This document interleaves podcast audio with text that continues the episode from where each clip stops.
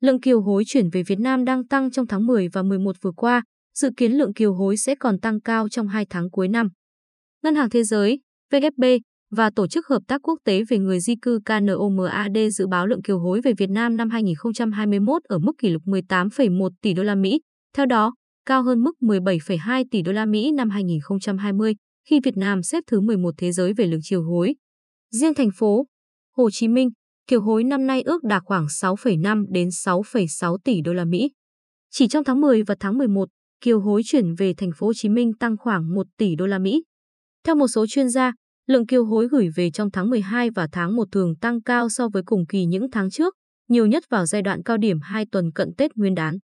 Theo các công ty kiều hối, lượng kiều hối chủ yếu vẫn đến từ các thị trường truyền thống như Mỹ, Canada, Úc.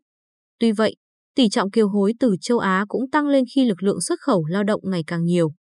Trong khi đó, tại các thị trường truyền thống Mỹ, Úc, Canada, số lượng người chuyển tiền về đã bắt đầu giảm dần qua các năm do mối quan hệ giữa các thế hệ mới lớn lên tại Việt Nam và các nước này ngày càng xa. Hơn nữa, kinh tế Việt Nam ngày càng phát triển, việc gửi tiền trợ cấp cũng không còn mang nhiều ý nghĩa. Nhiều nước châu Á cũng đang cần nhập khẩu lao động, trong đó có lao động của Việt Nam, nên kiều hối khu vực này sẽ tiếp tục phát triển và là thị trường đóng góp quan trọng của các nguồn kiều hối về Việt Nam. Trong những năm gần đây, số lượng người lao động Việt Nam đi làm việc ở nước ngoài tăng đều theo từng năm. Theo đó, lượng kiều hối do người lao động Việt Nam làm việc ở nước ngoài chuyển về trong nước hàng năm ước đạt từ 3-4 tỷ đô la Mỹ. Theo số liệu báo cáo từ Cục Quản lý Lao động ngoài nước, Bộ Lao động, Thương binh và Xã hội, trong 5 năm gần đây, mỗi năm tăng thêm khoảng 10.000 người. Ngoài mục đích hỗ trợ người thân, chủ yếu từ người Việt tại các thị trường ngoại hối truyền thống như Mỹ, Úc và Canada.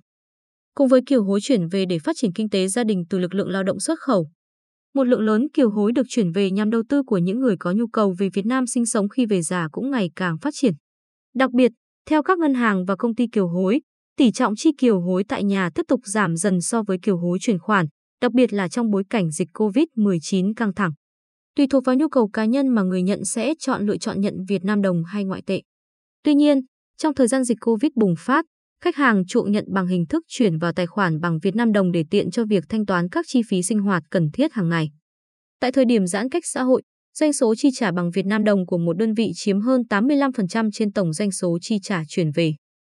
Ông Michan Rutkowski, giám đốc toàn cầu của WP về an sinh xã hội và việc làm, cho biết dòng kiều hối từ người di cư đã cùng các chương trình hỗ trợ trực tiếp bằng tiền mặt của chính phủ giúp đỡ nhiều gia đình gặp khó khăn kinh tế do đại dịch COVID-19.